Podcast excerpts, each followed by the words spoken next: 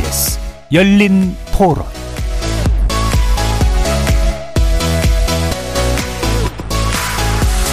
안녕하십니까. KBS 열린 토론 정준희입니다.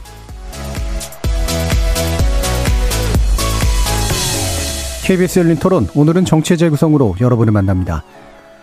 강서구청장 보궐선거 후 폭풍이 정치권에 어떤 변화를 안길까? 선거 패배 원인을 두고 내부 갈등이 커졌던 국민의힘은 이른바 김기현 지도부 2기 출범과 함께 쇄신 작업을 이끌 혁신위를 꾸리기로 했는데요. 위원장 선임의 난항을 거듭한 끝에 오늘 인효한 연세대 의대 교수가 혁신위원장으로 임명됐습니다. 강서구청장 보궐선거 참패 이후 변화의 시동을 걸고 있는 국민의힘 상황, 정체 재구성 일부에서 진단해 보겠습니다. 또 더불어민주당 이재명 대표는 35일 만에 당무에 복귀했습니다.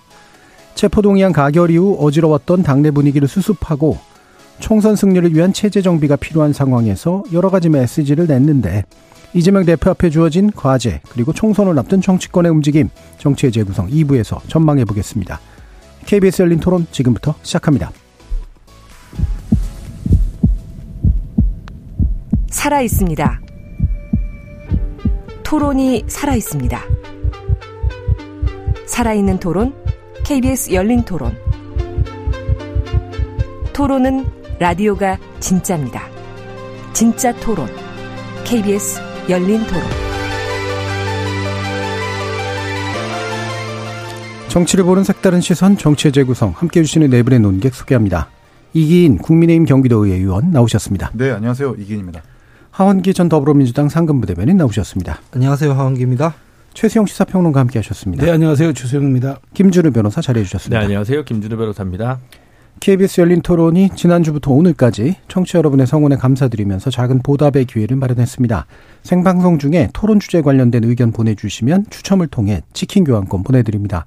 단문 50원, 장문 100원의 정보 이용료가 부과되는 문자 샵 9730으로 참여 부탁드립니다. 방송 후 토론 주제 게시판에서 당첨자 명단 확인하실 수 있습니다. KBS 일라드 모든 프로그램은 유튜브를 통해서도 함께 하실 수 있습니다. 자, 일부 국민의힘 관련된 이야기 아, 집중적으로 나눠볼 텐데요. 오늘 국민의힘 혁신위원장 결정됐습니다. 인효한 교수인데, 어, 여러 인사가 거론되다가 결국 이제 원외 인사로 이제 결정이 됐죠. 어, 많은 인물들이 이제 위원장 자리를 고사했다라는 그런 소식도 많이 들리는데요. 어, 이런 내용들 이기인 의원님 먼저 말씀 주시죠. 예, 어, 보궐선거 패배 12일 만에 혁신위원장이 인선이 됐는데 뭐 언론에서도 드러났다시피 많은 분들이 고사를 했다고 해요. 네. 근데 이제 고사한 분들의 면면을 보면 이제 아는 거죠. 김은경 혁신위를 보면서 전권을 부여받지 못한다라는 것을 이미 알고 있었기 때문에 아마 혁신위원장으로 제안받은 사람들은 고사를 했을 것이고 일단 임 교수님은 되게 훌륭한 분이라고는 모두 다 알고 있는데 그 개인에 대한 평가는 차치하고 저는 지난 몇 달 동안 저희가 이재명 대표의 김은경 혁신위를 향해서 비판했었잖아요. 예. 두 가지인데 이제 첫 번째는 정권을 부여받지 못하는 허수아비 혁신이다. 음. 두 번째는 이제 어, 지도부 체제 존속을 위한 방탄 혁신이다. 이랬었는데 이제는 그 비판이 저희에게 돌아오지 않을까. 예. 왜냐하면 어, 강서구 보궐선거에서 나타난 민심은 현 지도부 임명직이 아니라 선출직도 문제가 있고 대통령을 향해서 강한 소리를 하지 못했다라는 그 구조적 문제를 진단했던 건데 임명직만 바꿔가지고 지금 체제만 존속시키려는 혁신이는 방탄이다라는 비판을 면할, 면할 수가 없을 것이고 그리고 구조상 지금 당원 당규를 바꾸지 않는 이상은 혁신이 안건을 최고위의 의결을 반드시 거쳐야 되기 때문에 허수아비 혁신이라는 비판을 면치 못할 것이다. 그래서 저는 사실 어, 혁신이 출범의 취지는 공감을 합니다만은 이것의 효과는 그닥 많지는 않을 것 같다라는 평가를 합니다.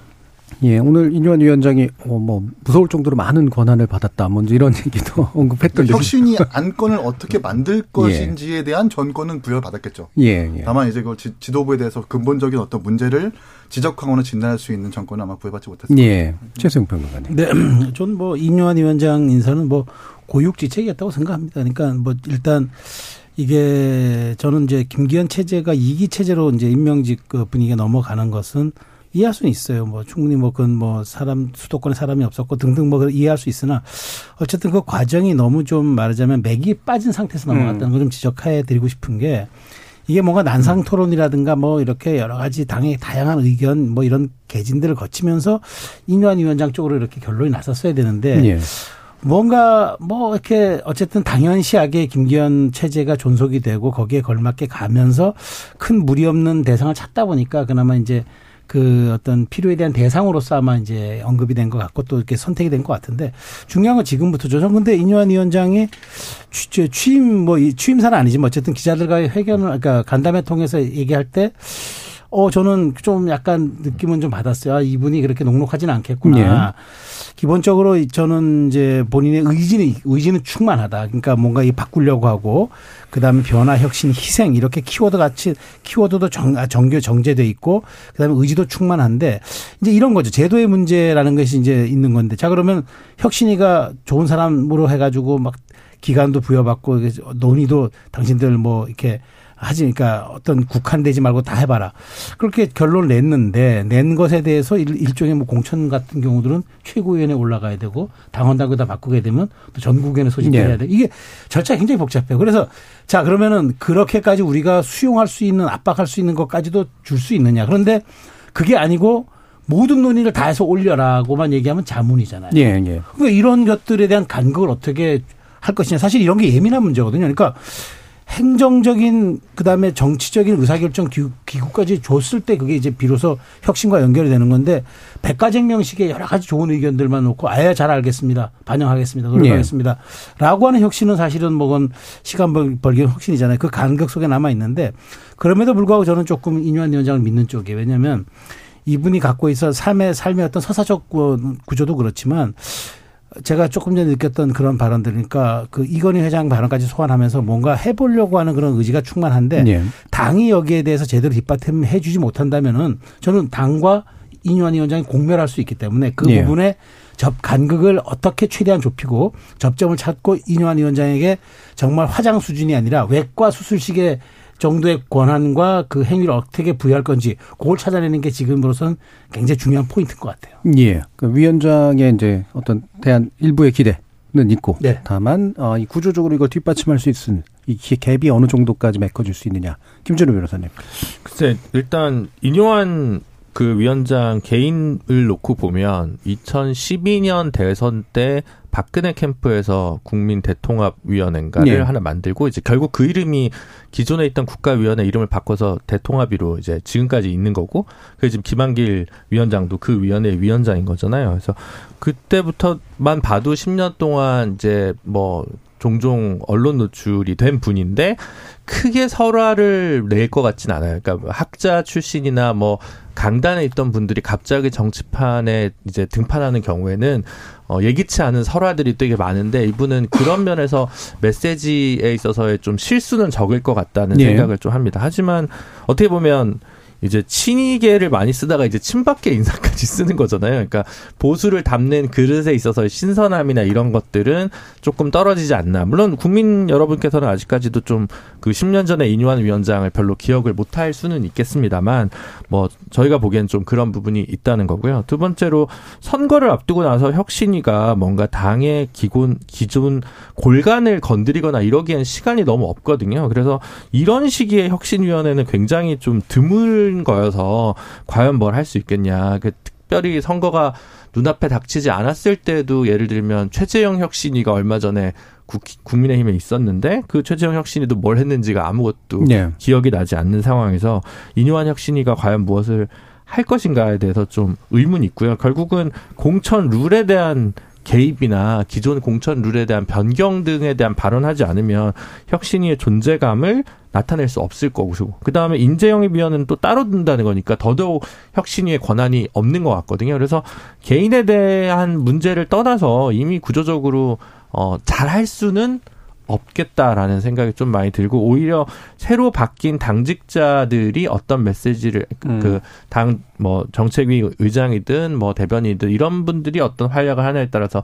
국민의 힘이 조금 낮아진 지지율을 당 차원에서만 보면 제일 중요한 건 용산의 변화겠습니다만 당 차원에서 보면 좀 그런 것 같습니다. 혁신의 키를 그리고 지지율의 반등 계기를 혁신 위로부터 만들어지기는 좀 어려운 상황 아닌가라는 생각입니다. 예. 그러니까 인현 위원장을 판단할 때 사실은 이제 대중적 인지도가 있는 분이잖아요. 좀 특이함도 있고.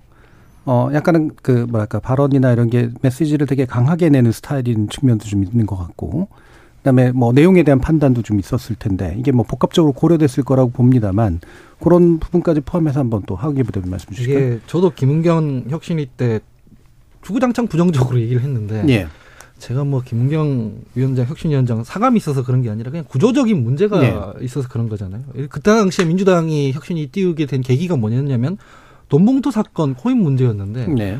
그거 본질적으로 해결하기 싫었다고 하면 그렇지만 그거 해결하면 되는 문제인데 조사하고 조치하면 되는 문제인데 그거 안 하고 갑자기 혁신이 띄어서 다른 얘기들 하기 시작했단 말이죠. 그래서 저는 이럴 때 생기는 혁신이라는 게 암막 커튼으로 기능한다고 생각해요. 안막. 예.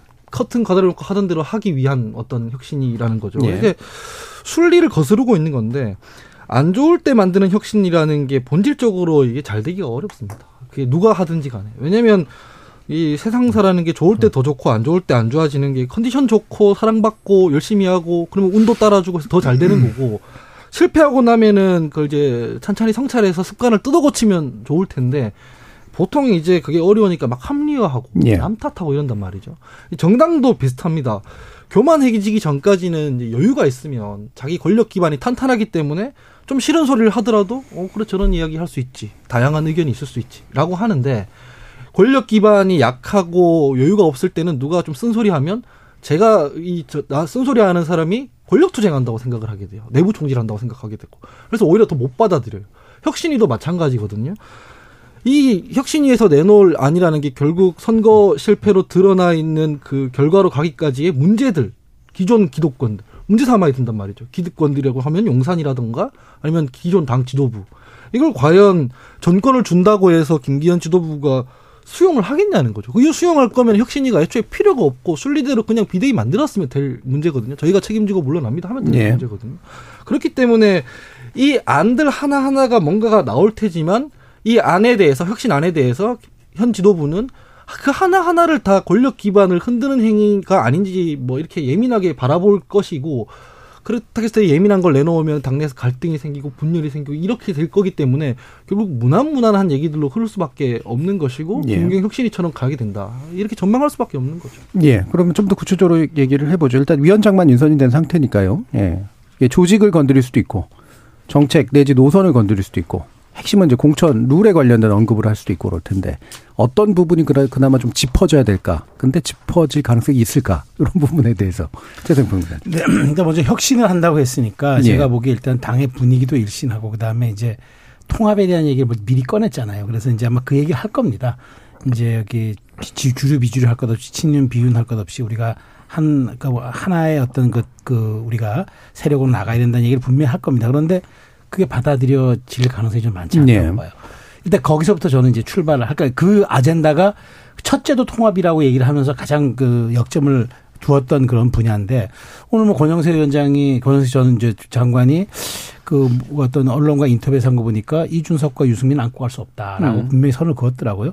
사실 그 용산의 기류를 잘 아는 것으로 알려진 권영세 전 장관이 그렇게 얘기를 한 것은 나름 어떤 이게 또 동시에 말하자면은 그 이뇨한 위원장의 그 임명하는 날 이게 또 비슷하게 나와 버려서 그럼 과연 이게 이뇨한 위원장의 혁신 작업이 통합에서부터 삐걱대는 건 아닌가 그런 또 예. 저 우려를 줄 수 있는 거죠. 그래서 이제 그런데 이 통합에 쉬운 것들마저도 안 되면은 그 다음에 이제 갈 수 있는 게 당의 정체성 문제잖아요. 자, 그럼 당이 조금 더 중도로 좌클릭, 아, 중- 중도로 이동하거나 보다 더 적으로는 지금 저 좌클릭을 더해서 우리가 지금 부동층이나 무당층으로 분류되는 약간 30% 가량의 사람들 잡고 총선 승리해야 된다라고 분명히 얘기할 거예요. 또 그렇게 얘기를 했어요. 왜냐 그 안에 묻어난 말들이 변화와 희생, 그 다음에 뭐 내려놓기, 그 다음에 어, 더 경청하기 이런 것들이란 말이에요.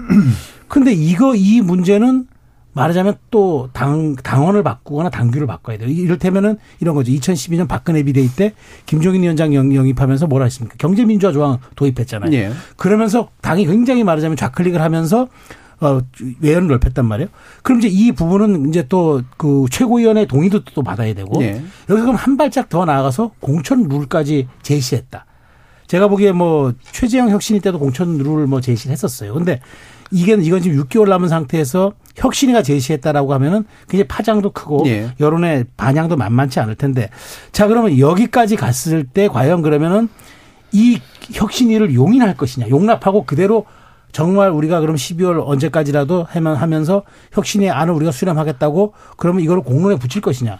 이 단계별로 저는 이제 보기 때문에 저는 그래서 첫 번째를 봐야 된다. 첫째 제가 보기에 당의 정체성과 그 다음에 아, 공천 룰은 아마 마지막 후순일 예, 거예요. 예. 그렇다면 통합과 희생, 자기 희생, 이를테면 험지 출마 요구 같은 경우 중진들의 이 한두 가지가 앞에 앞선에선 윤여한 위원장의 말하자면 혁신의 어떤 의제들이고 요구들일 텐데 이것을 어떻게 수렴해내는 과정을 보면 2, 3 다음 단계, 예, 예. 다다음 단계에 그 말하자면 포용 여부, 수용 여부를 알 수 있어서 저는 어쨌든 지금으로 치면 이제 이번 주에 아마 혁신위원회 구성되겠죠.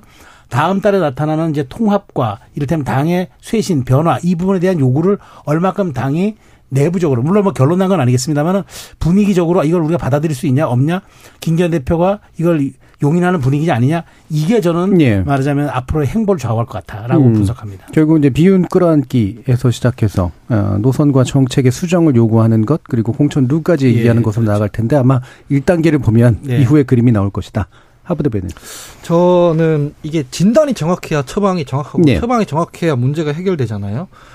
보통 혁신이라는 게 안을 내놓을 때는 뭐냐면은 시스템과 규정에 대한 변경안을 내놓습니다. 음. 뭐 예전에 민주당 김상곤 혁신이 같은 경우에는 당원 당규 뭐 기책 사유 있을 때 어, 우리 후보 안 내겠다 이런 당규 뭐 만든다든가.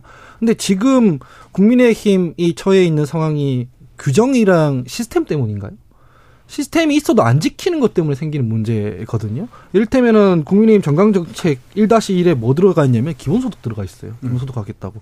2-2에 뭐 들어가 있냐면 과학기술 기반 융합, 융합 산업 발전하기 위해서 뭐 산업 4차 산업혁명 지원하겠다. 예. 근데 R&D 예산 깎잖아요. 음. 그런 것처럼 이미 정강정책이란 당원 당규는 김종인 위원장 왔을 때 충분히 혁신해놨어요. 근데 그걸 지키고 있느냐는 말이죠. 예. 전당대회 했을 때 그 당심 1위 후보, 민심 1위 후보 날려버리고 윤심이 뭐 가는 후보 낙점해서 막 당대표 만들고 이렇게 시스템을 초월한 권력 사용 이런 것들이 문제였던 거잖아요. 근데 그런 것들이 문제였으면은 그 매개가 되고 있던 김기현 후보가, 아, 김기현 대, 대표가 이번에 강서구청장 보궐선거 할 때도 본인은 공천하기 싫었지만 대통령실에서 뭐 사면권까지 행사해가지고 지금 후보 낸 거 아니에요. 그러니까 원래 있었던 그 정치권의 문화, 관행, 시스템 이런 것들 다 초월해 버렸기 때문에 생기는 문제다. 그렇기 때문에 이건 혁신위에서 안을 만들 수가 없습니다. 시스템 이렇게 개선합시다 할 수가 없어요. 그럼 결국 시스템 지킵시다로 가야 되거든요. 예. 그러면 시스템이 망가지고 있었던 원래 지도부가 순리대로 비대위 아니 순리대로 물러나고 비대위를 구성하는 과정에서 용산에서 개입 안 하면 끝날 문제거든요. 예. 근데 그거 하기 싫으니까 이거 하고 있는 거라서 이거 아마 그렇게 오래 가지 못할 거라고 저는 생각합니다. 예. 할수 있는 말이 몇 가지가 없다는 그런 말씀이시네요. 시스템을 고치려고 하고 할 필요도 없는데 그럼 지키라고 할 텐데 그럼 안 지킨 게 뭔지를 얘기해야 되는데 그럼 이제 네. 분란이 일어나니까. 네. 예. 이기인 의원님. 뭐 아주 좀 과감한 혁신이 혁신 안건을 만들려고 한다면 제가 만약에 혁신위원장이라면 전당대회 때 천하람 후보가 얘기했었던 대통령의 공천 불개입을 음. 정확하게 명시화하고 또 아주 뭐 더 과감한 조치라고 한다면 어 불개입을 위해서 탈당 조치를 한다. 음. 이 정도의 혁신안이라면 최고위가 받지는 않겠지만 예. 어 저는 국민들에게 어느 정도 납득할 수 있을 거라고 봐요. 네. 왜냐하면 강서구 보궐선거에서 사면복권으로 인한 공천 때문에 사실 심판받은 거라고 생각을 하기 때문에 그것을 정확하게 진단한다면 공천 불개입 선언하고 그렇지 않다면 응답이 없다면 우리는 탈당 조치까지 하겠다, 제명 조치까지 하겠다라는 정도의 예. 혁신안을 만들면 음. 어 저는 국민들한테 평가받을 수 있을 거라 생각을 하는데 음. 저는 그럴 가능성 거의 없다고 생각하고요. 예. 지금 뭐 듣기로는 어 인유한 위원장이 뭐 서대문 갑 출마한다 만다 이런 얘기까지 예, 예. 사실 들리는 것 같아요. 음. 뭐 구조적 문제도 제가 진단을 했지만 어쨌든 자기가 출마를 할 거라면 어, 수도권이 지금 굉장히 험지화되고 있는데 보통 본인의 출마에 어떤 지형을 유리하기 위해서라도 뭐라도 좀 바꾸려고 노력할 겁니다. 음. 어, 그렇기 때문에 어, 핵심을 좀 그래도 건드렸으면 좋겠다라는 바람을 말씀드리고 싶어요. 예. 김준우 변호사님. 그러니까 혁신 통합 연대 순인데 혁신이 제일 기본은 내용적 혁신이고 근데 하원기 부대변인 말씀하신 대로 김종인 비대위원장 시절에 내용적 혁신이 이미 다 어, 정리가 된 겁니다. 말하자면 만약 중원을 향해서 중도를 향해서 당이 약간 좌클릭을 해야 된다고 하면 그건 이미 끝난 거고요. 그 다음에 아니면 용산과 거리두기를 이긴 의원처럼 말씀 아 얘기를 해야 되는데 그것도 어려워 보이고 그렇게 되면 혁신에서 남은 거는 공천의 결과에 대한 개입밖에 없을 것 같습니다. 그러니까 그게 시스템 공천을 그대로 유지해줘서 현역들한테 모두 경선, 컷오프 없는 경선을 보장하는 거냐. 사실 혁신보단 통합에 가깝겠죠. 분열이 줄어드니까. 그러니까 그거를 안 하고 그러면 사실은 뭔가 변화도 줘야 되니까 뭐 영남 교체율 몇, 몇 퍼센트 아니면 삼선 이상 뭐 동일 지역구 더 이상 공천 영남에서는 안 준다든지 뭐 이런 식으로 좀 최소한 물갈이를 하는 듯한 부분에 있어서 변화를 어, 강제하는 수밖에 없지 않을까라는 생각이 드네요. 그 외에는 별로 폭이 없고, 그 다음 이제 혁신 다음에 통합인데, 통합은 사실은, 어, 뭐, 유승민 혁신위원장을 처음부터 쓰든가, 뭐, 이준석 어, 대표 뭐 징계 조기 사면을 하든가 뭐 이런 정도인 거거든요. 예. 그것도 못 한다고 하면 저는 아까 말씀드렸다시피 그 공천 변화에서 아니면 같이 함께 뭐 용산 출신이나 이 정부 내각에 있었던 사람들의 비율은 얼마 이상으로 안 예. 준다든가 뭐 요 정도의 살짝 거리두기 요 정도만이 할 수 있는 인요한 위원장의 최대 보폭이 아닐까 싶습니다. 음. 4687님께서 내년 총선에서 국민의 지지를 받기 위해서 꼭 비대위나 혁신위가 필요한 건 아니라고 생각합니다. 양당 모두 상대당을 국정 파트너로 인정하면서 민생도 챙기고 경제도 챙기고 정책도 만들어야 국민의 지지를 받을 수 있을 겁니다. 유튜브에서 조성일님이 인 위원장이 잘하면 민주당도 혁신할 수밖에 없는 계기가 될 겁니다. 두 당이 모두 나아지는 계기가 되면 좋겠네요. 라는 말씀 주셨고요. 김한수 님께서 인유한 교수님이 훌륭한 분인 건 인정합니다. 근데 혁신위에서 제안하는 걸 국민의힘이 받을 수 있을지 의문입니다. 혁신위보다는 차라리 상향식 공천이 더 효과적일 거라고 봅니다. 그래서 이 공천 문제 좀 이따 좀 얘기를 나눠보고요. 혹시 네 분에서 그래도 이번에 혁신위원 중에 이런 사람이 아마 들어가면 또는 추천되면 어, 꽤 좀 신선해 보인다라거나 뭔가 의미가 있어 보인다라는 분들이 있는지 혹시 당- 당연히 예. 이긴 도의원이 들어가는 것이 네. 이긴 도 의원님 들어가실 네, 겁니까? 네. 왜냐하면 천하람 뭐 변호사는 위원장은 뭐 저희 열린 토론 출신이 하지만 어, 최재형 혁신위원 때 별 역할을 못했기 때문에 이미 이제 부적격이고요. 네. 예. 저도 그렇게 생각해요. 천하람 이준석 좀 날라리던데. 내용 있는 사람이 진지하게. 네, 그래서 이긴 도의원 외에는 별로 네, 답이 없는 것두 같습니다. 분한테 이런 추천을 받으면 우리 당에서 싫어합니다. 뭐 잘 되라고 하는 얘기 같진 않아요. 네. 개인적으로 고마운데요. 네. 최세영 네, 변호사님. 저는 뭐 특정 인사를 거명하기보다는 이제 지금 예. 말씀하신 대로 우리 의원 같이 지난번에 이제 어쨌든 비주류로 자리매김한 듯 보이지만 그럼에도 불구하고 당의 어떤 체질 변화를 해서 끊임없이 고언하는 예. 젊은 정치인들을 음. 수, 그러니까 어, 수용하고 그다음 포용하는 모습 반드시 필요하고 인원을 어느 정도까지 할지 모르겠는데 뭐 여성 이야기를 좀 하더라고요. 저는 그래서 오늘 조금 의미부여를 하는 거는 이준석 대표 전 대표가 지난번 이제 대선을 치르면서 이대남에 대해서 이제 여러 가지 확장적 이제 그런 정책을 펼치다가 이제 결국 여가부 폐지까지 예. 갔는데 지금 그런 형국에서 이제 어쨌 뭐 기자들과의 일문일답에서 여성들을 조금 좀 더 이렇게 뽑고 싶다라는 게 희망을 보인 것은 단순히 뭐 여성 친화적 혹은 뭐 정당을 만들겠다고 이런 걸 떠나서 제가 보기에 그런 지금 여가부 폐지에 대한 어떤 그런 생각들도 일, 우회적으로 좀 표현한 것이 아닌가 그런 것들이 어떤 확장 정책의 당의 일환으로 가야 된다라고 뭐 사실 조금 지나서 얘기를 할 수 있지만 지금 첫날에 말하기 어려우니까 그런 식으로 애둘러 얘기한 건 아닐까라고 저는 나름 의미를 했거든요. 그런 측면에서 놓고 보면은 뭐 인원이 어떻게 될지 모르겠지만 성비도 여성이 조금 많았으면 좋겠고 그다음에 좀 다양한 목소리 갖고 있는 그런 여성뿐만 아니라 또 특히나 젊었으면 좋겠고. 그다음에 이현 예. 위원장이 뭐 60대 초반이니까 저는 좀더 저, 저, 정말 그, 뭐, 나이가 중요한 건 아니지만 그럼에도 불구하고 한두 명 정도를 제외하고는 나- 대폭 좀 젊고 젊은 정치인과 많은 여성들을 포, 수, 음. 어, 포용함으로써 우리가 그러잖아. 인적 구성만 놓고 봤을 때 그 자체가 메시지가 될 수도 있으니까 예. 이제 이런 측면을 좀 저는 한번 좀 고민했으면 좋겠다는 말씀 드리고 싶어요. 예. 자, 그러면 지금 원래 이제 더 본질에 가까운 건 결국은 이제 이기화된 이제 김기현 체제인데 그리고 대통령과의 관계가 어떻게 될 거냐 이게 결국 핵심이다라고 보시고 계신데요. 고위당정 회의는 어쨌든 국회에서 하는 모습을 보였습니다. 그리고 민생 강조했고요. 이념 이제 빼고 그리고 어 신호탄 중에 하나로 정치 혐오성 현수막 철거. 어, 이 부분인데 뭐 특히 마지막 부분은 꽤 의미도 있어, 있어 보이긴 합니다만 어떤 의견이신지 한번 들어볼까요? 뭐 하원기 부 대표님. 저는 그거 되게 좋습니다. 그 유치한 정쟁 현수막들 다 떼기로 한 거, 뭐 대변인들이 이제 야당 공격하는 논평 좀 삼가기로 한 거, 예. 이거는 조- 좋은 것 같습니다. 왜냐면은 이게 뭐 저희 당 공격 안 해줘서 좋다는 게 아니라 야당이야 뭐 정부 여당 견제하는 게 역할이라 하지만은 국정 운영하는 세력은 야당 공격하는 걸로 성과 낼 수가 없거든요. 네. 그래서 그거 자체는 되게 좋다고 생각하는데 저는 이게 말에만 그치는 게 아니라 행동으로 뒷받침이 돼야 된다 생각합니다. 뭐 여러 번 강조했지만 여소야대 국면이지 않습니까?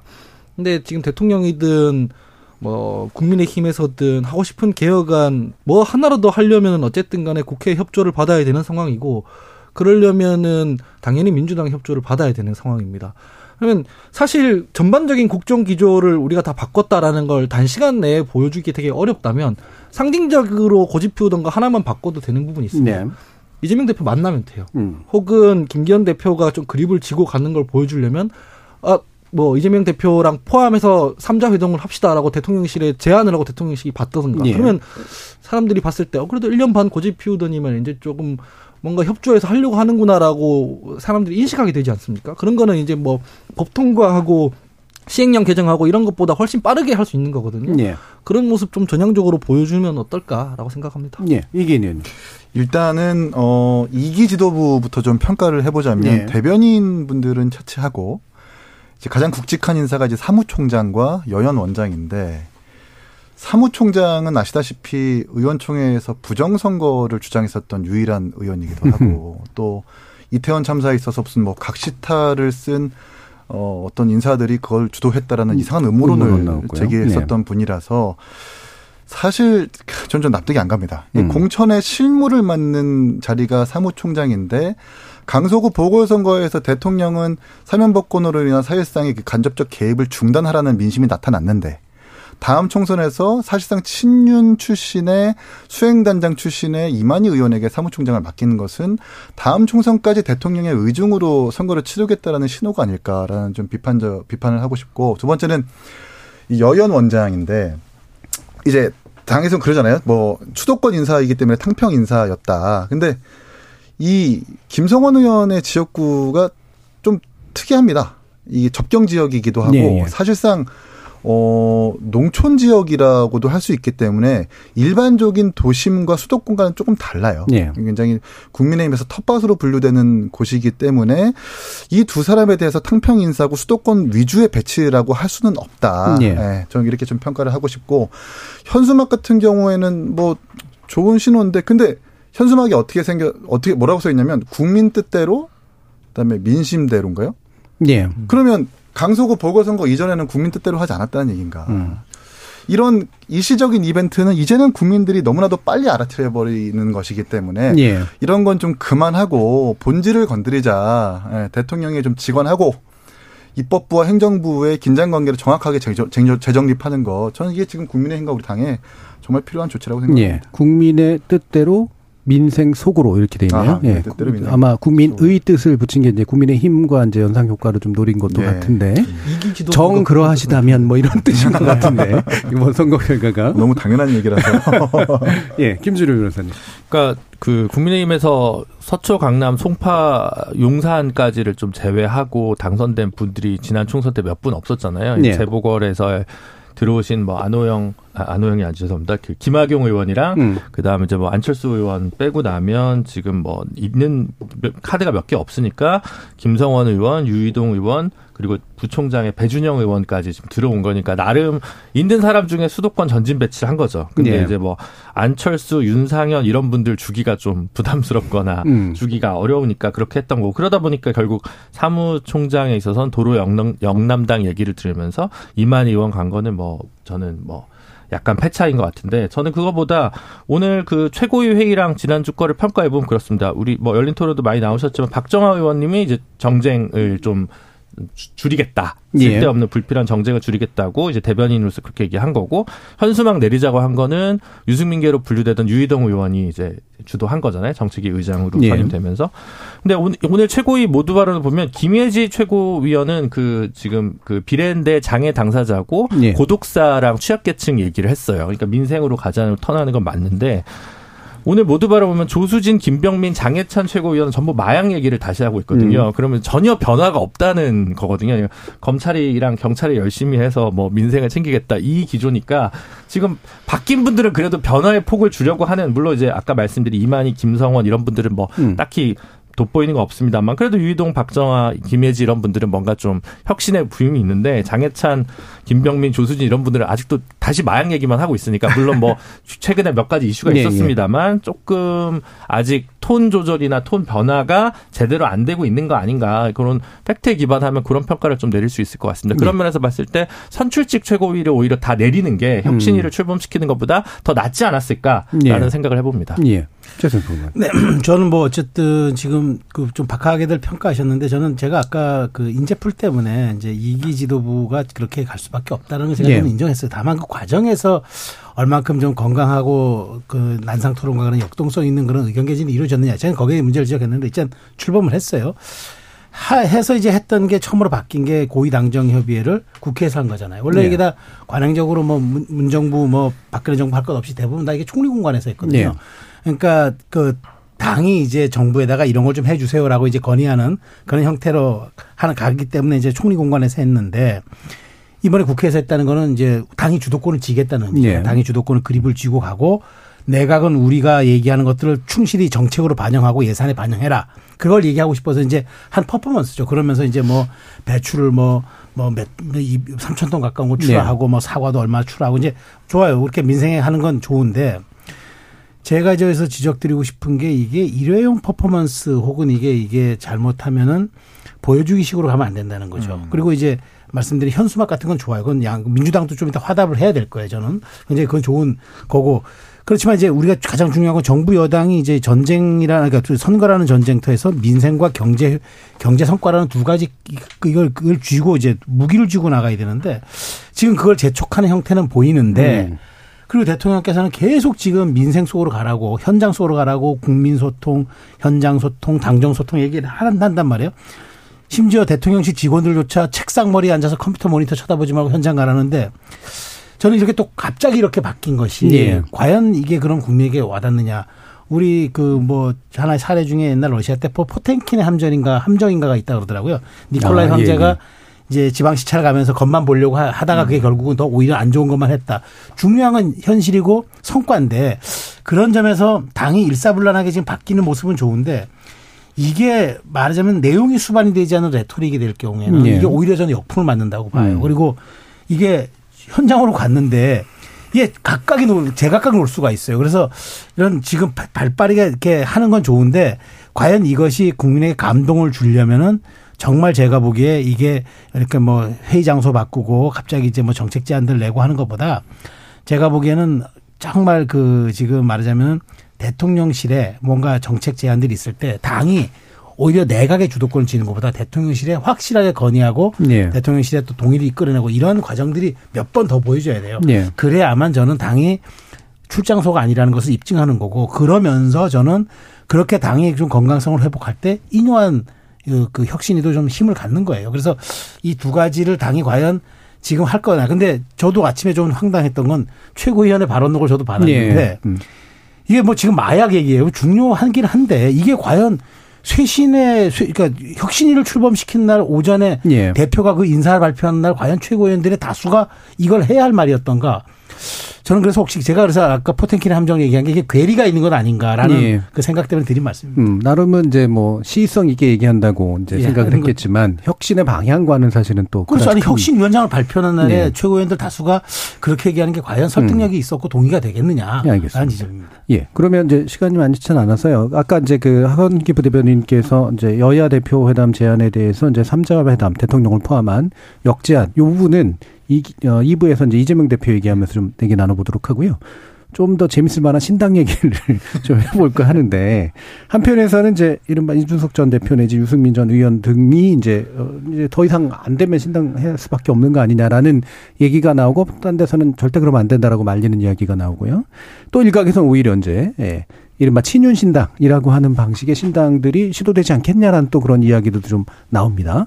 여기 어떻게 판단하시는지 어, 요 신당 쪽에는 가장 전문가이신 김준우 변호사님 얘기 한번 주시죠. 근데 저는 이제 아니 만약에 유승민 이준석 신당이 뜨고 그게 금태섭 신당이랑 예를 들어 힘을 합치면 수도권에서 지지율로 뭐 10에서 17%까지 나온다고 생각은 합니다. 근데 그거는 어 수도권 선거에서 국민의 패배 국민의 힘의 패배를 가속화하는 것이지 제3당이 수도권에서 얻을 수 있는 의석수는 거의 미미할 거라고 보여지거든요. 그건 국민의당 시절에도 마찬가지였고, 뭐 수도권에서는 뭐 김성식 의원이라든가 몇, 문병호 의원이라든가 몇 석 없었습니다. 그래서 만약에 그 국민의당 성공 모델로 하면 물론 대선 주자는 있지만 그때는 호남에서 민주당과 1대1로 붙어가지고 많은 의석을 가져간 거였고 만약 지금 이게 영남에서 반발이 많아가지고 영남에서 1대1로 국민의힘이랑 이 신당이 붙는다면 훨씬 더 파괴력이 있을 것 같은데 예를 들면 2008년에 뭐 김무성 의원 비롯한 무소속 연대라든지 뭐 이런 부분들이 있었을 텐데 그게 아니기 때문에 어, 같이 있는 분들이 따라갈 분들이 그렇게 많을까? 영남권에 있는 기존의 정치인들이 이번에 본인들이 공천을 못 받을 것 같거나, 어, 용산발 뭐 검사 출신 이런 분들이 내려오니까 이분들이 김무성, 아니, 유승민 의원이나 이런 쪽으로 갈 것인가, 간다 하더라도 색깔이 맞을 것인가, 저는 좀 부정적으로 보거든요. 그런 음. 면에서 봤을 때. 그래서 그게 물론 이제 그런 당이 생기고 10% 15%의 지지율만 얻어도 다음 대선에서는 굉장히 많은 변수들을 가져올 것은 분명합니다만 어, 실제로 거기에 있는 플레이어들의 동의인이 별로 없기 때문에 많은 수가 이렇게 붙을 것 같지가 않거든요. 비례 의석으로 명단에 오른 분들은 의석을 차지하겠습니다만 그래서 네. 결국은 지지율보다는 의석수의 전환과 관련해 가지고 이 성과를 보면 3당의 성공 가능성이 낮기 때문에 이게 좀 큰 힘을 받기 어려울 거라고 보고요. 음. 그런 면에서 봤을 때는 지난 총선 당시에 바른미래당 뭐 시절에도 사실은 뭐 이준석 대표나 유승민 대표 같은 경우 선거제도 개혁에 그렇게 어, 열심히지 않았어요. 손학규 네. 대표에 비게. 그 약간의 자업자득이 아닌가. 그때 음, 음, 음. 본인들이 반대를 했거나 위성정당을 못 만드는 분위기가 됐으면 이번에도 다시 본인들이 그걸 힘으로 당을 하나 만들고 더 많은 의석수를 가져올 수 있었을 텐데 그런 약간 부메랑이 묘하게 있지 않나라는 생각을 해봅니다. 예. 네, 최소영 변호사님. 저는 지금 신당설은 사실은 제가 내부적으로 좀 면밀하게 보면 약간 힘겨루기 차원이라고 예, 봐요. 예. 아직. 그러니까 지금 이게 구체화되거나 실체화되거나 음. 가시화되거나 이런 상황까지는 아닌 것 같고 지금 누가 먼저 주도권을 지느냐, 이 명분을 주느냐, 이 네. 기, 싸움과 힘겨루기의 차원인 것 같아요. 근데 일각에서 지금 어 이른바 친윤 신당설이 나오는 거는 당 지지율이 계속 지지부진하고 저희들 저희들 자꾸 대통령 탓을 하는데 당 지지율 지지부진하고 혁신이가 성과 없으면 그렇게 할 수도 있다라고 네. 이제 그런 일종의 위험용. 예, 그런 약간 음. 위험용이 되고 그다음에 음. 이준석 전 대표 마찬가지죠. 니들 자꾸 내 거취 가지고 이런 식으로 간 보면은 내가 지르고 나갈 수도 있어. 최소한 내가 성공 못하더라도 너희들 너희들 네. 망가질 수 있다라는 음. 이제 경고성 이제 발언인 거고. 그 다음에 이제 그, 그런 과정에서, 와중에서 이제 수도권에서는 절대 분열하면 안 된다. 마태경 의 윤상현 네. 이런 사람들은 음. 수도권 선거는 정말 그 홍준표 대표까지 니 당신들이 가져가는 표만큼 우리 국민의힘이 지면은 너희들은 보수에서 영원히 공적이 된다라고도 예. 이렇게 또 위협 사격하는 거고 그 와중에 지금 그이저 인유한 혁신이는 끌어놔야 된다. 통합이다. 포용이다. 이렇게 좀 큰 틀의 또 담론을 제시하잖아요.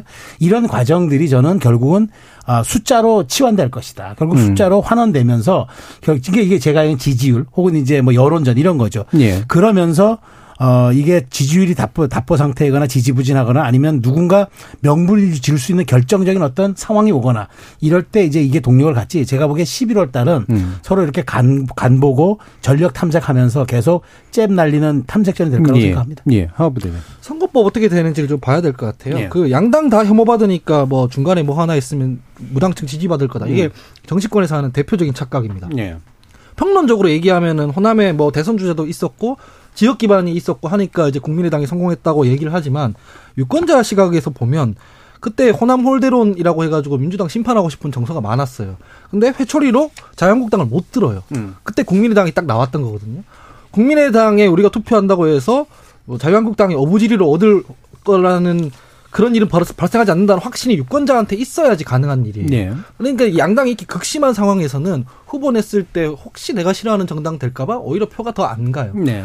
그렇기 때문에 수도권에서는 지역구에서는 도저히 불가능하고 결국 비례정당 정도 만들 수 있을 네네. 텐데 선수가 얼마나 있을지 모르겠어서 너무 평론적으로 지금 굴러가고 있다 이렇게 보입니다. 음, 평론적으로. 그러니까 음. 사실 관념 속에 있는 네, 얘기란 네, 거죠. 사실 음. 뭐 후보도 별로 없을 텐데 음. 신당 만들어서 뭐 그래봤자 두세 명 이렇게 당선될 수 있는 그런 정당밖에 못 만드는 상황 아닌가? 예. 이런. 예. 결국은 최종 평론의 말씀하신 잼 날리는 위험용 사격이다. 뭐 네. 비슷한 맥락이시고요. 예, 이기인 의원님. 심평 변호사가 전당대회 때 대통령 신당을 언급하기도 했어가지고 논란이 있었었는데 대통령 입장에서는 이제 국민의힘의 유승민, 이준석이 버티고 있기 때문에 당을 만들어야 된다는 생각을 할 수도 있습니다. 음. 근데 역대 대통령들을 보면 하나씩 당을 다 만들었어요. 예. 이 단임 5년 단임제 이후에 보면은 김영삼 대통령 신한국당, 김대중 대통령 새천년 민주당, 노무현 대통령 열린우리당, 이명박, 대통, 이명박 대통령은 12월 선거 후에 4월 총선이 붙어 있었기 때문에 불가능했고 박근혜 대통령은 비대위 토개가지고 새누리당을 자기 사당화했었었고 문재인 대통령도 더불어민주당이 있고 이런 것을 보면은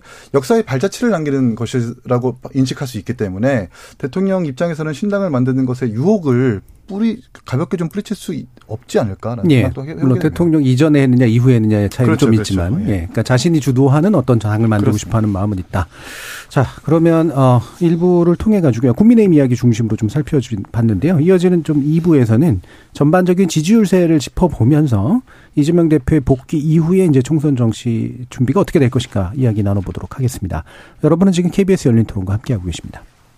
단 1, 20%의 가능성도 저는 있다고 보기 때문에 예. 이거는 국민들도 다 알 수밖에 없는 문제이기 때문에 논리와 논리가 부딪히고, 삶에서 좀 기댈 곳, 기댈 사람 음, 이런 것들이 좀 필요한 것 같아요. 뭔가 우리가 좀 치유가 돼야 될 것 같아요. 예. 느슨해져야 될 것 같고. 음, 이성과 감정이 만나는 곳. KBS 열린 토론. 평일 저녁 7시 20분 정준이와 함께합니다. KBS 열린 토론 정치의 재구성 김주루 변호사, 하원기 전 더불어민주당 상근부 대변인, 이기인 국민의힘 경기도의회 의원 그리고 최수영 시사평론가 이렇게 네 분과 함께 하고 있는데요. 자 민주당 이야기하기 앞서서 일단 현재 그 정당 지지율과 대통령 지지율 관련된 이제 수치를 간단히 좀 얘기하고 시작해 볼까 하는데요.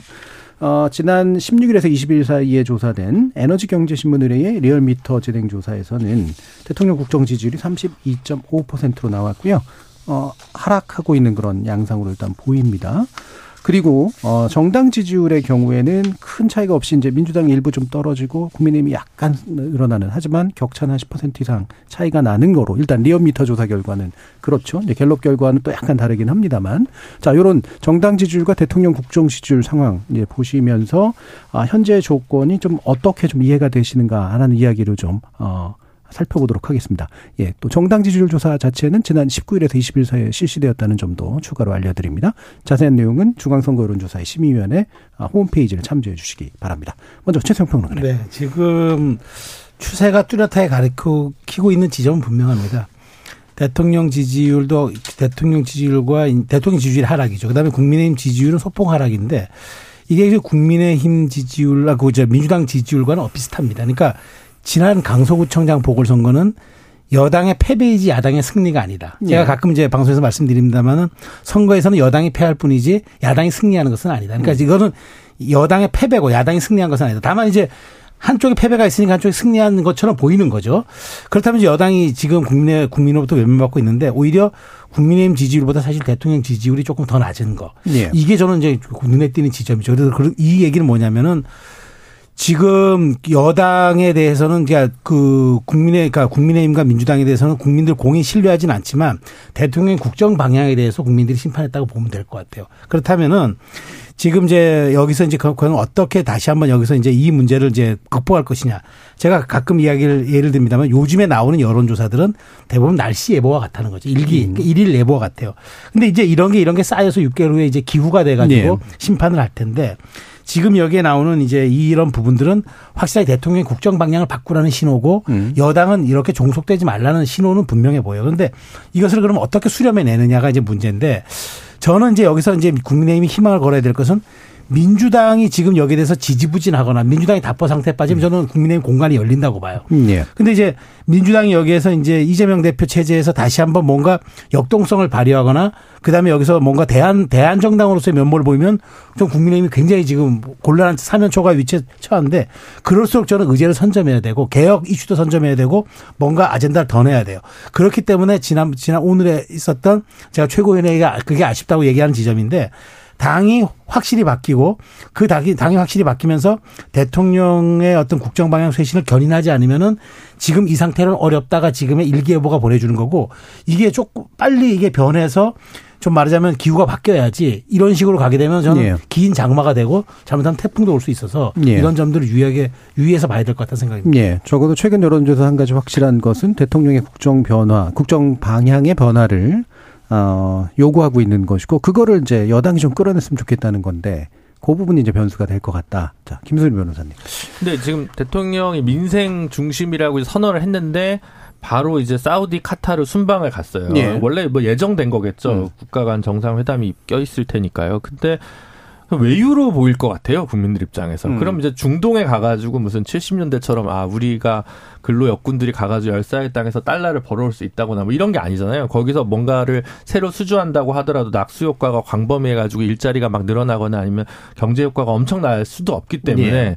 사실은 지금 민생 현장을 돌보지 않고 계속 그냥 바깥으로 다닌다라는 인상을 국민들한테 줄 것 같아요. 그게 음. 그래서 그러면 또 대통령실에서는 아, 우리가 얼마나 지금 고생을 하고 했는데 소통이 안 돼서 그렇다라고 해서 장관들 빨리 또 라디오에 나가라 네. 이렇게 하는 무한 반복이 돼가지고는 저는 해결이 안 된다고 생각하거든요. 그래서 최소한 경제 위기나 경제 위기 극복을 위한 어떤 담론 부분에 있어서는 기존의 자신들의 정책을 좀 바꾼다라는 그 변화를 빨리 좀 주는 것이 제일 어 기묘한 작업인 것 같거든요. 최소한 어 지금 의대 정원 문제가 갑자기 뭐 문제가 됐습니다만 그 R&D 예산 삭감 부분이라도 원위치를 시켜야만 이게 그것도 한시 바삐 시켜야만 이게 저는 최소한 원래 전통적 지지층이라도 좀 회복하는 예. 어, 뭘 보이지 않을까 싶습니다. 그러니까 강서구 선거에서도 한 40% 가까이 지지가 나왔는데 그 퍼센트도 지금 여론조사에서 응답이 안 나오는 걸 보면 지금 지지한다는 게 부끄럽다는 거잖아요. 음. 그러니까 부끄럽지 않게 해주려면 뭔가 좀 잘하고 있다는 모멘텀을 주고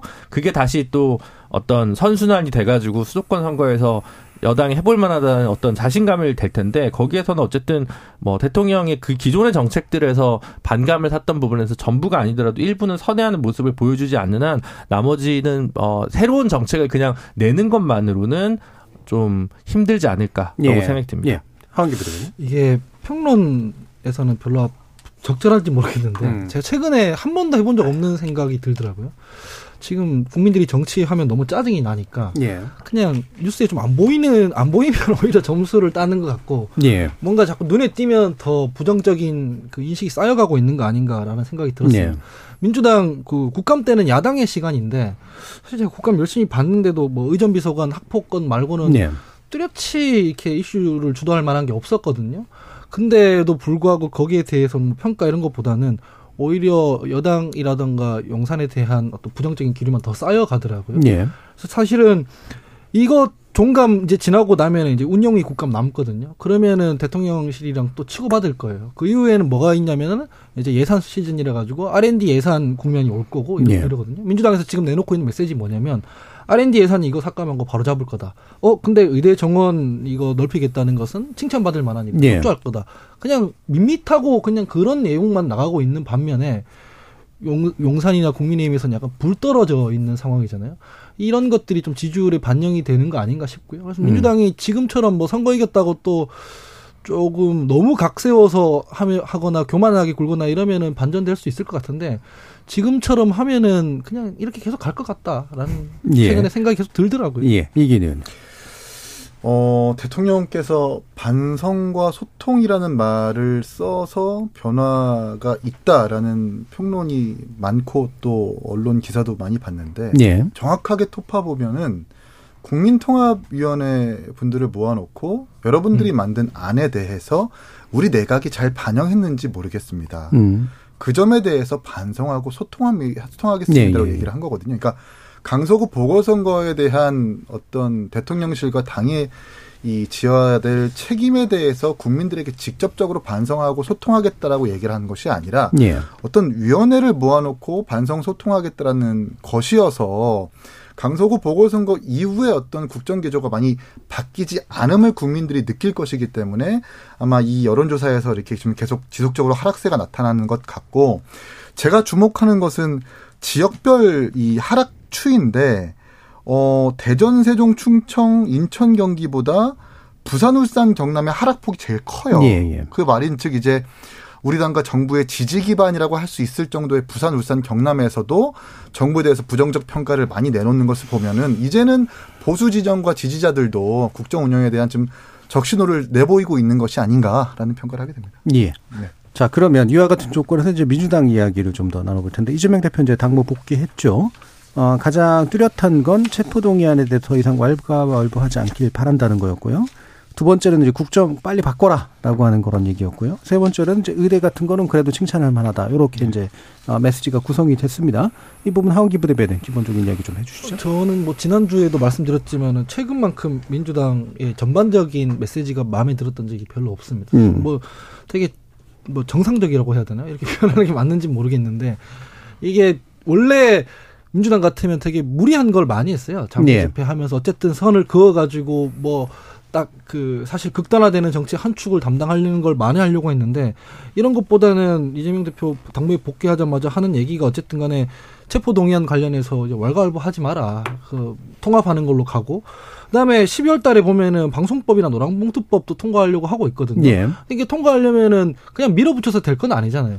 그렇기 때문에 대통령한테 계속 만나자고 예. 얘기를 하는 것이고 이런 것들이 되게 온건한 중도층들한테는 어필할 거라고 저는 생각해요. 음. 왜냐면 대통령이 야당 대표 안 만나는 이유 중 하나가 내가 행정부의 수장인데 검찰의 수사에 영향 이것도 되게 이상하다고 저는 생각을 하지만 물론 왜냐면 대통령이 수사 지시하거나 개입하는 사람이 아니기 때문에 이상하다고 생각하지만 그걸 핑계로 들었단 말이죠. 근데 이재명 대표에 대한 그 사법적인 상황들은 다 법원으로 넘어갔지 않습니까? 예. 대통령의 의중과 상관없이 법원에서 이제 판단하는 거잖아요.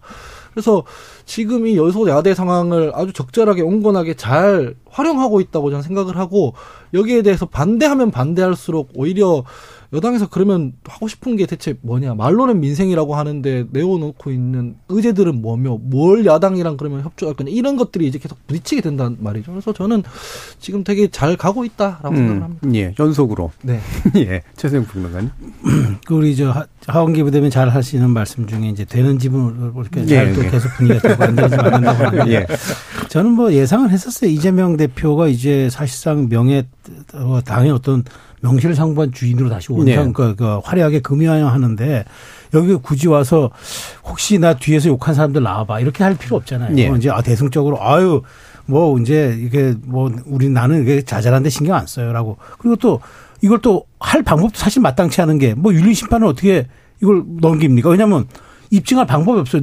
당신 가결표 던졌는지 그거 어떻게 합니까? 그리고 헌법과 국회법에 보장된 절차에 따라서 한 사람을 어떻게 징벌합니까? 예. 그러니까 이건 처음부터 안 되는 거였고 다만 이 이재명 대표의 통큰 정치인 이미지를 좀 포장하는데 아주 유용한 말하자면 그 소, 소재가 된 거고 퍼포먼스 그러니까 그 어떤 그 도구가 된 거죠. 근데 오늘 이제 그 일성은 그랬어요. 국정쇄신 요구하고 내각 총 사퇴하는 걸로 이제 하라. 근데 사퇴하라는 얘기가 아니라 이제 뭐 그런 자세를 하라 또 얘기가 네. 또 이제 다시 또 부연 설명이 됐는데 이 말은 제가 정치 번역기를 돌리면 정권 심판론으로 내년 선거 치를 테니까 음. 우리 당은 나 군소님하고 나 좀 따라주세요. 예. 라고 저는 읽히더라고요. 그래서 이미 방향성은 정해졌고 그런 측면에서 공을 넘겼죠.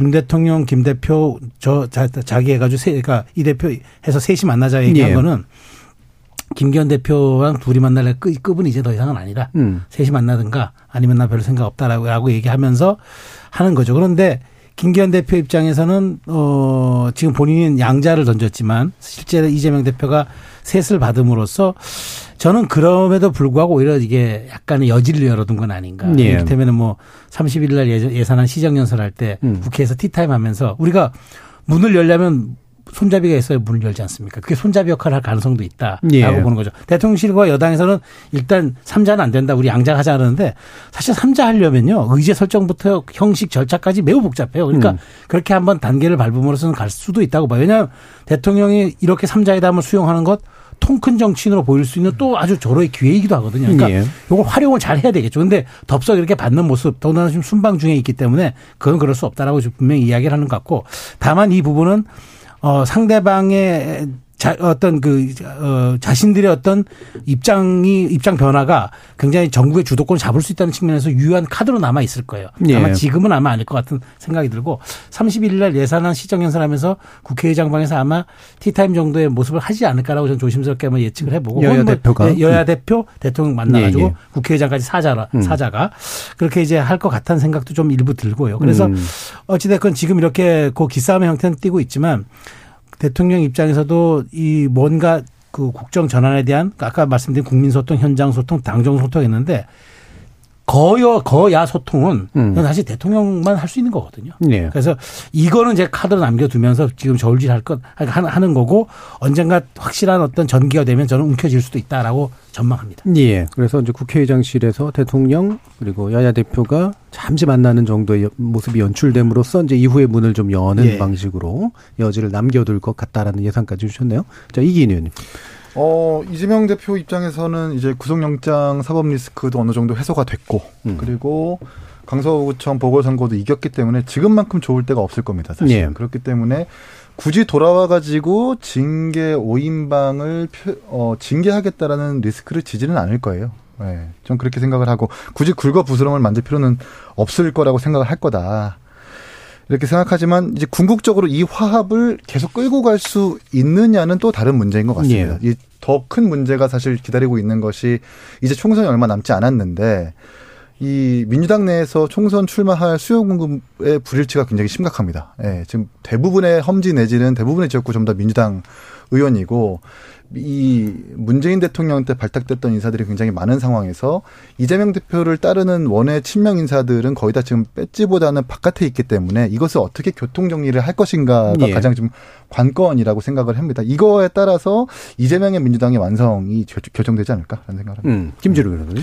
근데 이제 최수영 평론가님이 이제 잘 되는 집이니까 말을 비판을 하, 하려다가 마신 것 같은데 저는 어쨌든 내각 총사퇴라는 표현이 들어간 거는 아직은 조금 음. 거친 거 아닌가라는 네. 생각이 들거든요. 이게 될 리도 없을 거를 하면 뭐 지금 선명 야당이 중요한 게 아닌 상황에서 오히려 저는 어, 불필요한 언사였다는 생각이 좀 들고요. 예. 오히려 정확하게 요구안을 좀 더 정선하는 게 되게 중요할 것 같습니다. 근데 고민은 김기현 대표가 뭘 들어줄 수 있는지에 대해서 저는 좀 의문이거든요. 예. 왜냐면 노조법이나 뭐 방송법 개정안에 대해서 용산이 됐든 여당이 됐든 받을 준비가 안 돼 있는 것 같거든요. 사실은 꼭 뭐 법안이 아니더라도 음 예를 들어 제가 뭐 여당에서 컨- 여당을 위해 컨설팅을 해주면 뭐 하면 제일 좋을까요? 하면 어, 양평 고속도로 원안 추진과 특별감찰관 조기 임명일 것 같거든요. 예. 근데 그것만이라도 만 그걸 예를 들어 어 야당이 던졌다라고 했을 때 여당이 김기현 대표가 그걸 받을 수 있을까? 그것조차 못 받을 것 같다는 생각이 들어서 지금 양자 회담을 하- 하면 그 예를 들어 용산에서 거부하는데 김기현 대표가 계속 하자고 하고 그럼 이재명 대표가 그걸 들어줘서 하면 성과는 없겠지만 오히려 어 나는 그래서 다 만났다. 만났는데 여전히 성과가 없고 김기현 대표로는 뭘 해줄 수 있는 게 없더라. 나는 대통령을 만나야겠다. 이렇게 그런 생각으로 징검다리로 만날 수도 저는 있다고 생각하거든요. 좀 시간을 끌면서. 그래서 오히려 그 만남이 정작 이루어지면 되게 궁색해지는 게 김기현 대표일 것 같다는 거예요. 김기현 대표는 과연 그럼 용산으로부터의 적정한 거리두기와 자신의 권한을 행사할 수 있는 힘이 있는가? 그런 예. 정치력을 발휘할 수 있는가? 그래서 정말 여야 회담 정 대표 회담이 열리면 그거는 굉장히 이재명 대표 한테 저는 손해 볼 게 전혀 없고 오히려 김기현 대표한테 되게 큰 도전이 될 것 같다는 생각이 많이 듭니다. 예. 7705님이 이재명 대표가 내각 총사퇴 이야기하는데 윤 대통령이 회담할 수 있겠습니까? 이재명 대표도 겸손하게 정치해야죠. 라는 말씀 주셨고요. 이영일님이 야당 대표는 안 만나면서 범죄 혐의 있는 재벌 총수들 만나는 윤 대통령 문제 있는 것 같습니다. 라는 의견도 주셨습니다. 그럼 짧게라도 지금 김주루 변호사님이 얘기해 주셨으니까 어, 총선 전에 뭐 갈등 국면으로만 계속 치달을 것 같다라는 얘기를 했는데 지금 약간은 혹시라도 협상의 여지가 좀 열리나? 그러면 꺼내놓을 밥, 뭔가 이렇게 회의 테이블에 꺼내놓을 나름대로 법안, 교환될 법안이라든가 뭔가 정책들이 있을까? 이좀 궁금증이 있는데 혹시 어떤 부분 지적해 주실 수 있을까요? 최성준 의원. 글쎄 저는 근데 이재명 대표가 그 저는 제가 정권 심판론으로 가겠다고 이미 예. 마음을 먹은 이상 음. 제가 보기에 이제 그 여지는 많지 않을 것 같아요. 음. 다만 저는 정책 이런 것보다도 예산에서의 딜이 좀 있을 것 같다는 네. 생각이 들어요. 음. 이재명 대표 입장에서는 본인 살아 돌아왔으니까 뭔가 대표로서의 존재감과 그다음에 어떤 그 좀 말하자면 위세도 가셔야 되는데 지금 음. 뭐 보니까 지역화폐 같은 것들이 다 죽었다 그러더라고요 네. 예산이 그거 같은 거 살리고 또 여당이 요구하는 거 주고 그러면서 제가 보기에 법안으로서는 이건 저 그러니까 윤, 윤 대통령이 정무적으로 이번에 탁월한 건 그 의대 정원의 얘기는 그 네. 문재인 대통령 때 그건 추진하려다가 반대를 못하는 거고 네. 민주당이 반대하지도 않을 뿐더러 이거는 또 국민적 지지 여론이 높은 사안을 딱 들고 나왔기 때문에 이건 될 거예요. 그러니까 굳이 접점을 찾는다면 그런 부분에서는 저는 접점을 찾을 수 있으리라고 보고 예산 같은 거는 여당도 지금 필요해. 예산도 지- 예- 여당이 지금 예산 증액 좀 할 겁니다. 왜냐하면 뭐 제가 솔직히 말씀드리면 총선 치려면 어쩔 수 없을 거예요. 이런 과정인데 예산, 예산, 예산을 여당만 독식할 수 있습니까? 야당도 줘야죠. 그렇다면 이제 이런, 이런 부분에서 저는 저 될 거라고 보는데 이거는 제한적이죠. 네. 민주당 정권 심판론으로 갈 거예요. 그러니까 음. 국, 그러니까 내각 총사퇴론을 꺼내 든 거란 말이죠. 그렇게 가기 때문에 소규모의 접점은 이루어지고 약간 타협점은 있겠지만 큰 틀에서의 여야 협치 같은 경우는 없을 음. 거라고 봐요. 왜냐하면 선거 말하자면 지금 대선 연장전을 5개월 정도 앞두고 무슨 협치가 되겠습니까? 뭐 예. 말은 협치를 하고 그다음에 왜냐하면 그걸 거부하는 순간 명분을 잃는 거니까 명분은 안고 가되 아마 작은 부분에서의 어떤 그런 소규모 전투는 이제 말하자면 거기서 협상들이 이루어지겠지만 큰 틀의 전쟁 목표에 대해서는 한치도 양보가 안 될 거예요. 음. 그래서 저는 제가 아까 신당 얘기에서도 대통령이 만일 야당 심판론이 어려워지면은 저는 정치 심판론으로 한번 꺼낼 예. 수도 있다라는 음. 그런 생각 생각이 있어서 어쨌든 큰 틀에서의 접점은 이제 찾기가 쉽지 않을까 예. 결국 예산선일 것이다. 예. 상황 저는 뭐 아까 전에 김준호 변호사님 얘기한 것처럼 김기현 대표랑도 만났으면 좋겠어요. 음. 여유가 있을 때 차라리 만나서 그런 모습을 좀 이재명 대표가 보여줬으면 좋겠고 접점이라고 하면은 민주당에서는 꾸준히 얘기해 하던 것이 있습니다. 우리가 지금 너무 싸우고 있으니까 크게 의견이 갈라지는 부분에 대해서는 어쩔 수 없더라도 대선 때 공통 공약도 예. 있는 거 있지 않느냐. 그거 묶어가지고 그거의 절반이라도 좀 해보자. 이런 것들은 지금 여당 상황에서도 받을 수 있는 거 아닌가요? 저는 음. 제가 궁금한 게 어쨌든 국정 기조 바꿔야 되고 자기들한테도 부담이 없어야 되는 상황이고 그러면은 그런 정도는 좀 만나서 논의해 볼 수 있을 것 같은데 별로 그 얘기를 안 하고 있는 차원이 하나 있잖아요. 그래서 예. 사실은 이 의대 뭐 정원 늘리는 거는 사실은 공통 공약도 제가 알기로는 아니에요. 서로 국민의힘이랑 입장이 완전히 달랐던 게 예. 이제 맞아지는 거잖아요. 그런 것처럼 좀 전향적으로 뭐 정부나 여당에서 좀 받아들이면 할 수 있는 것들 많고 그렇게 해서 성과 내면은 서로 그 성과를 기반으로 총선 치르면 되니까 좀 좋은 거 아닌가라고 생각이 드는데 지금 용산에서 국정기 조 바꾼다 뭐 어쩐다 말은 많지만 뚜렷하게 보이는 게 없어서 좀 예. 모르겠습니다. 그래서 중간에 그걸 이제 바꾸냐 안 바꾸냐와 관련해서 그 협상 테이블에서 구체적인 딜이 뭘 가지고 오고 갈 거냐도 중요하지만 외부적 변수가 저는 인사인 것 같습니다. 예. 여성가족부 장관은 어떻게 할 건가? 네, 그런 거고 대법원장 새 후보는 어떤 인물을 임명할 건가라는 문제. 좀 헌재 소장도 현직 이종석 재판관으로 이제 후보자를 지명을 했는데 이분이 사실 법대 동기고 윤 대통령의 그래서 그리고 워낙 그 보수적 소수 의견으로 최근에 계속 의견을 개진했기 때문에 물론 이제 임기가 1년만 11개월만 남았다고 치면 뭐 그것도 뭐 꼼수 뭐 여러 가지 논란이 있습니다만 어 현재 민주당으로서 임기가 얼마 안 남았고 기존의 청문회를 통과했던 분이기 때문에 약간 완전히 반대하긴 그렇습니다만 그럼 그 이후에 그러면 한 명의 재판관을 새로 또 임명은 해야 되거든요. 유담석 소장 후임으로 재판관을. 그러면 그런 인물들이 굉장히 또 논란이 많은 인물로 나올 경우에 다시 야당은 실력 행사를 할 것이고 그러면 간신히 열릴 수 있었던 여야 협상 국면이 다시 닫힐 가능성이 있다는 생각이 들거든요. 그러면 그런 점까지 고려해서 뭐 측근 논란이나 뭐 술친구 논란을 벗어날 수 있는 인물로 대법원장 후보, 신임 헌법재판관 후보를 되게 임명하고 여성가족부 장관 후보자까지 하는 것이 그 사이에 중요한 증검달이 되는 어, 변수가 될 수 있을 거라는 전망입니다. 예, 이게 오늘 이재명 대표 어, 최고위 발언에서 이제 오랜만에 대통령한테 칭찬 한마디 하겠다라고 한 것이 이제 의대 정원 관련해 가지고 처음 이렇게 긍정적인 평가를 했는데 뭐 얘기가 나왔으니까 의대 정원뿐만 아니라 어, 어떤 필수 의료와 지역 의료 간의 어떤 공백을 어떻게 메꿀 것인가도 좀 허심탄회하게 얘기해 봤으면 좋겠고 여야 공이 약속했던 위성 정당 방지는 어떻게 할 것인가 예. 또 얘기했으면 좋겠는데 그러니까 그런 것보다 당장 12월 2일까지 처리해야 될 법정 예산안을 어떻게 해결할 것인가부터 좀 얘기를 했으면 좋겠는데 음. 지금 김기현 대표가 제안했지만 이재명 대표가 바지 사장 치우고 윤 대통령 나와라 이렇게 해버리는 바람에 그리고 또 얘기하면서 내각 총사퇴라는 조건을 거니까 사실 이게 성사될 수가 없는 부분이 있는 것 같아요. 예. 이- 이런 걸 좀 내려놓고 조건 없는 어떤 여야정의 어떤 대화가 가장 먼저 이루어져야 되지 않나라는 생각을 예. 합니다. 뭐 참고로 저희 의대 적응 관련된 토론 그리고 이제 필수로 관련된 토론 내일 화요일 토론으로 예정돼 있기 때문에 많은 분들 어, 내일 기대해 주시기 바라고요. 나머지 시간 동안 이제 정의당 이야기 또 플러스 거그 그쪽에서 나오는 신당 창 당론도 얘기가 좀 됐으면 좋겠는데 이거 다시 또 김재료 변호사님께 여쭙겠습니다. 그러니까 지금 뭐 제일 외곽에 있는 게 이제 진보 정당들 얘기고 이제 금태섭 신당이나 뭐 뭐 이준석 신당 가능성 이게 조금 더 언론을 많이 차지하고 있는데 진보 정당 같은 경우 이제 작은 변화가 어제자로 있었던 게 이제 녹색당이 전국위원회를 통해서 다음 총선 때 기후 위기 뭐 정치를 위해서 뭐 선거연합 정당을 할 수 있다라고 네. 이제 결의를 했습니다. 이게 사실은 어 정의당과의 약간의 내적 교감이 있는 듯 보입니다. 그래서 이제 정의당 같은 경우에 이제 그러면 녹색당이랑 일차적으로 뭔가 선거연합 뭐 어떤 플랫폼 정당을 만들지 어떤 방식일지는 모르겠습니다만 그 부분이 일단 그동안의 에, 그 전국과는 좀 다른 변화라고 좀 보여지고요.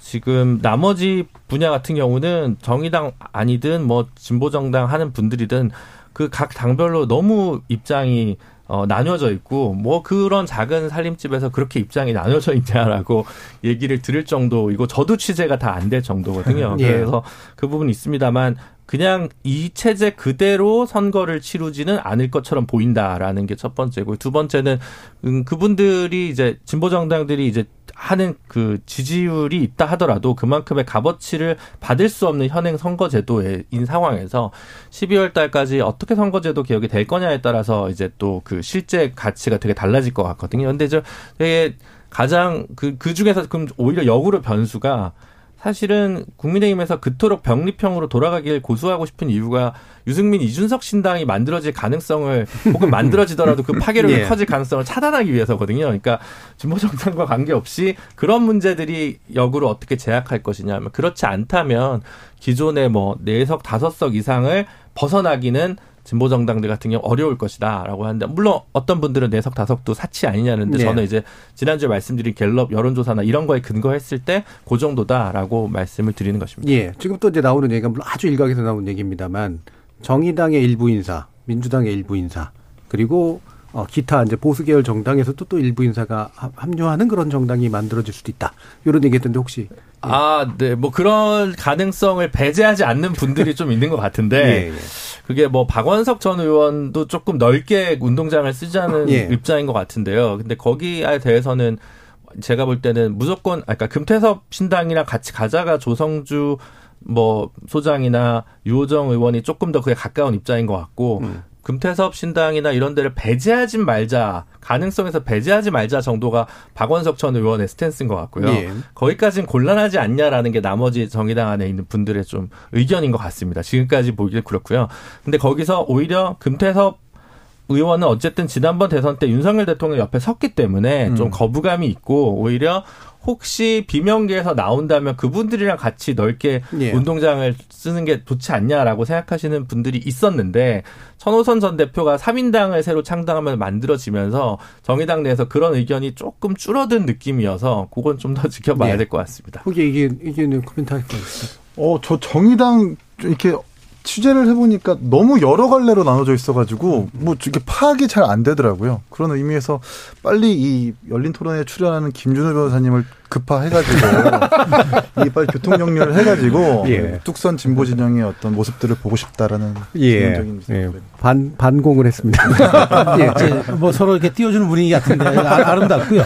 저 짧게만 말씀드리면 민주 저 정의당과 이런 진보 정당이 정체성 강화로 그럼에도 불구하고 소수 의석을 얻더라도 치를 것이냐 아니면은 한 30%로 추산되는 지금 중도층까지 좀 외연 확장하면서 보수까지로 끌어안을 것이냐라는 그 정체성의 큰 두 갈래 길에서 빨리 선택을 해야 됩니다. 선택을 하면은 이제 갈 길이 보이고 계속 이게 선택이 없이 혼재 혼재되면은 계속 앞으로 혼미한 그런 상황이 전개될 거라고 저는 예상합니다. 예, 한 2, 30초. 거대 양당이나 소수 정당이나 뭐 선거에서 심판받아도 책임진다는 사람은 하나도 없고 뭐 자꾸 뭐 공천 신당 이런 얘기하는 거 보면 정치인들이 다 요새 너무 말초적으로 변해간 것 같고 참 마음이 다 콩밭에만 있는 것 같다라는 생각입니다. 예. 자, KBS 열린 토론 정치의 재구성은 이것으로 모두 마무리하겠습니다. 오늘 함께 해주신 네 분, 최수영 시사평론가, 이기인 국민의힘 경기도의회 의원, 하원기 전 더불어민주당 상근부 대변인, 김주름 변호사, 네 분 모두 수고하셨습니다. 감사합니다. 감사합니다. 유튜브에서 라팡님, 정공 심판의 강에서 정의당은 더 힘들어지지 않을까요? 라는 그런 의견도 주셨네요. 지금까지 KBS 열린 토론 정준이었습니다.